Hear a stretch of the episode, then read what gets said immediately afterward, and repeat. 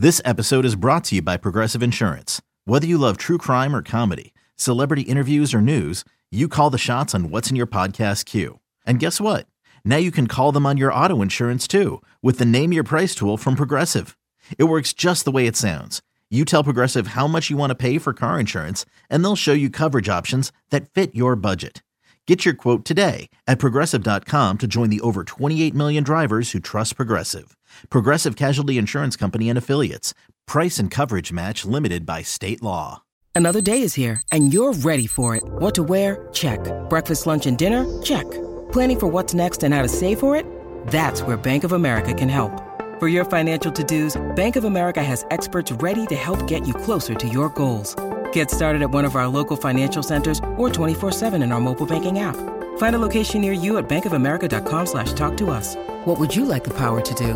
Mobile banking requires downloading the app and is only available for select devices. Message and data rates may apply. Bank of America and a member FDIC. This is Matt Spiegel, and I can't wait to bring you season two of the PBP, Voices of Baseball. The very best play-by-play voices in the game talk about their craft. It's a job so special that even Joe Buck told us he will probably go back to it. I'm 53, basically 54. I, I think it's too early to say nevers at this point in my life. I think at some point I'll get the itch again. Incredible guests sharing great stories from your favorite teams coming this year. Find us on the Audacy app or wherever you find podcasts podcasts. So what's going on in offense? Because I think that's the other thing is that when you look at the the complementary part of complementary football, how is the offense complementing this defense? Well, I think the biggest turnover or the biggest statistic may be no turnovers for Justin Fields um, on a day where he had 58 rushing yards, carried 12 more times against the Lions.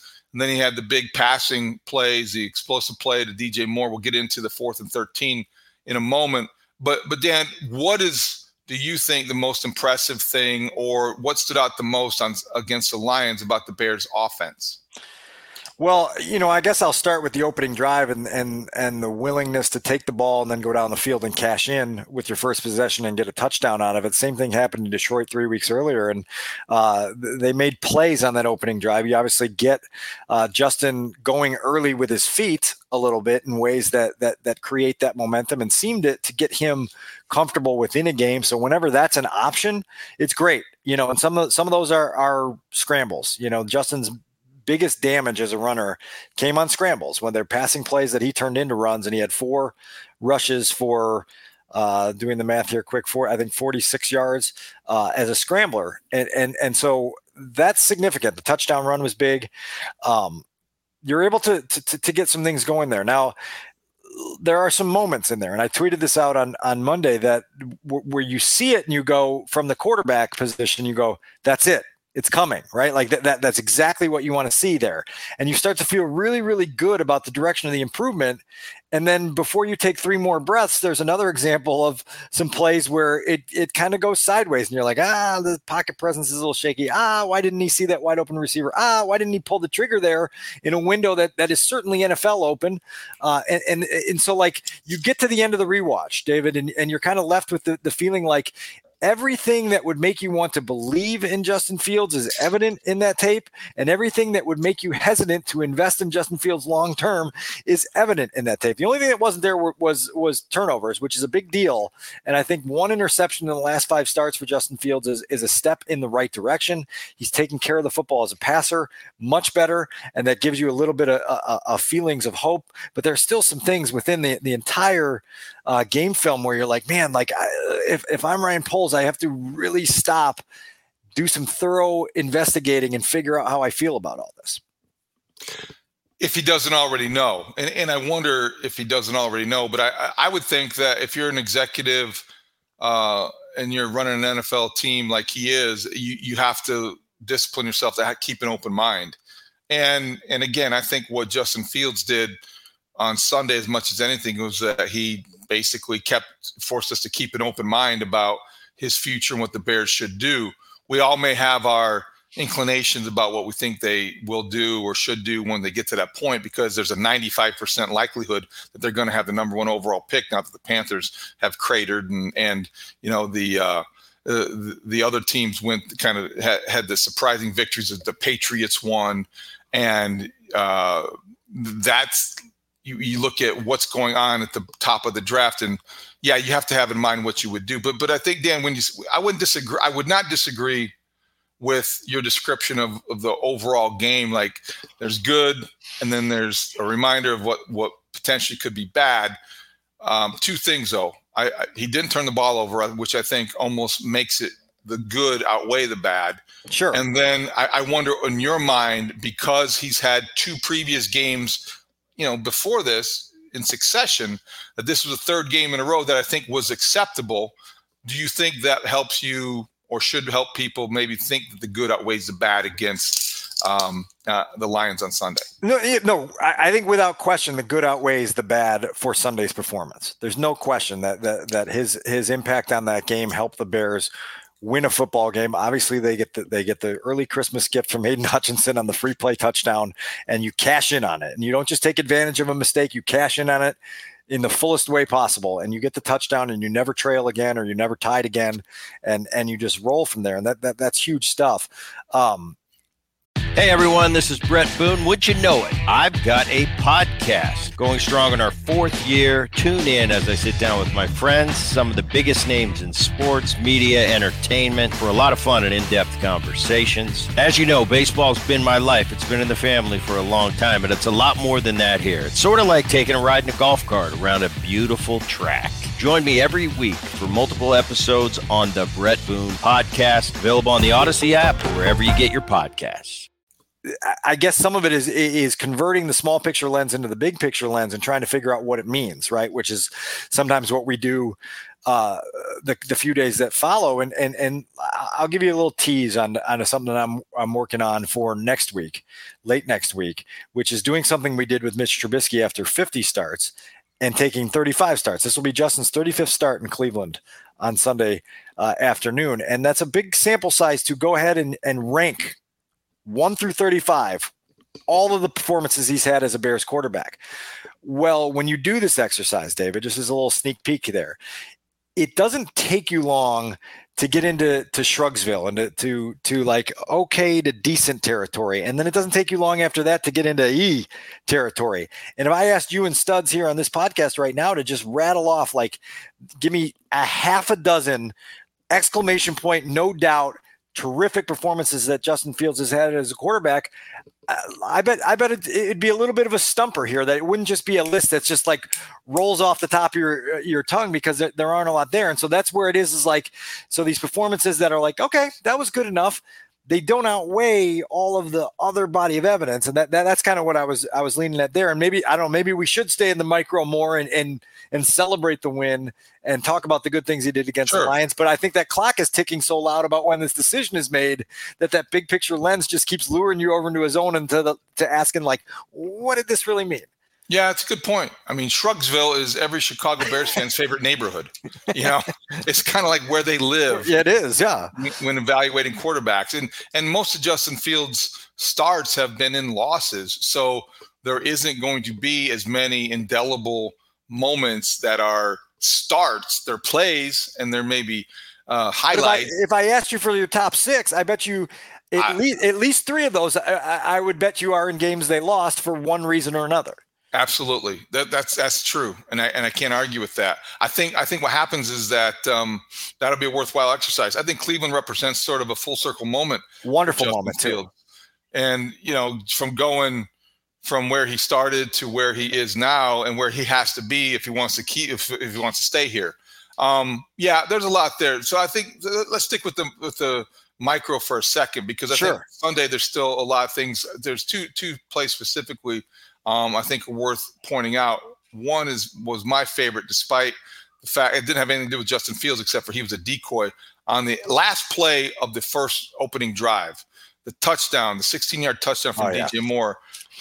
Uh, DJ Moore told us on the Mully and Haugh show they put that play in last week. Chris Morgan told him he was going to score. Justin Fields was glad that he did that because he was tired after two straight runs. Um, credit where it's due. That's a good one from Luke Getsy. It was an unscouted look and an innovative play call. So if we're going to criticize Getsy for the fourth and one call and the, the the counter and everything else that we have in the past, I think you got to give him credit for that. So that was of all the plays, even though we'll get into more depth in the fourth and 13 one, I think that was my favorite play of the day. Certainly by design, it was terrific, and and they executed it perfectly. And the Lions, when you go back and watch that from the the end zone camera, you see how flummoxed they are when DJ starts rolling to his left, and and and it's like everybody's eyes are on Justin as he's coming around because you expect him to get the ball and do something, and they're frozen. And now all of a sudden, Roschon Johnson gets out in front and makes a key block to get you to get you an edge, and then you got two offensive linemen motoring downfield, and Braxton Jones and, and Lucas Patrick to pave the way. I'm not sure DJ had a had a finger laid on him on that play. Now, now, David, like I think you'd probably agree that the wrinkle here is that like if you try something similar again the next time justin gets the ball there and you've got a passing play to the other side where the defense is so overcompensating now where you're going to have justin kind of one-on-one with somebody where he can either run or pass and you're going to have a receiver on the other side that's one-on-one that's that's the way to build plays off plays as mitch trubisky used to say but that that play really cool and, and it results in an end zone celebration. Roschon Johnson not only blocked somebody, that was Aidan Hutchinson that he took care of on that play. So that was a really big key block for him.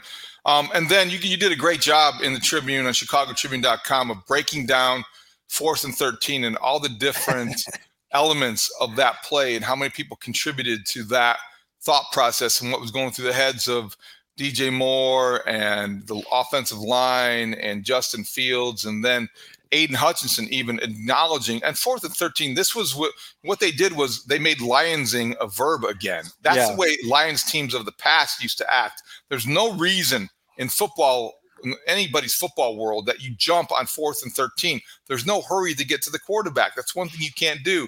But Dan, I'll let you take it from here because the Bears went to the line of scrimmage without ever intending to snap the ball. So I'll slowly walk into this play by acknowledging what you just said about the Lions Lionsing, and I, I, I, have this whole corner of my notebook written down of, of things where the Lions did Bears things or, or or old Lions things. You have a bad snap on a missed PAT. You've got a uh, delay of game at the end of the first quarter by not recognizing where the clock was and, and basically taking a delay of game by a half a second. You've got a, a quarterback center exchange that doesn't go right. You've got a, a swing pass to Jahmyr Gibbs. It's going to be a touchdown if he catches it and he drops it. And then you have the most costly error of the day, which is the Aidan Hutchinson penalty jumping off sides. I have no earthly idea what he was doing there, what caused him to jump other than just a total brain fart. And and Cole Kmet was probably the most honest of anyone in that locker room and saying he got up to the line of scrimmage and and, and thought to himself, there's no way in hell that they're jumping off sides here. We're going to take a delay game here and we're going to punt the football. And, and that was everybody's mindset as the Bears went up to the line there.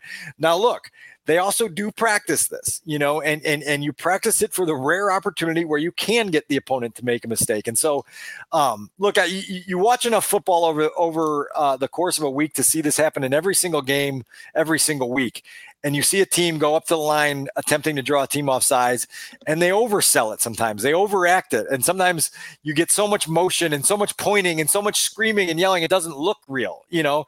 And so all of a sudden the, the defense is just like just hold your water let them take their penalty or their timeout and, and we'll get the ball back. Well that didn't happen here. And so you had a, a combination of offensive line communication starting with braxton jones and, and teven jenkins on the left side pointing out Mike calls. You've got Justin Fields shouting for a dummy protection. You've got Cole Kmet saying that he got so caught up in the acting silliness that he looked at Darnell Mooney, started making a signal, and Mooney looked at him like, What the hell are you doing?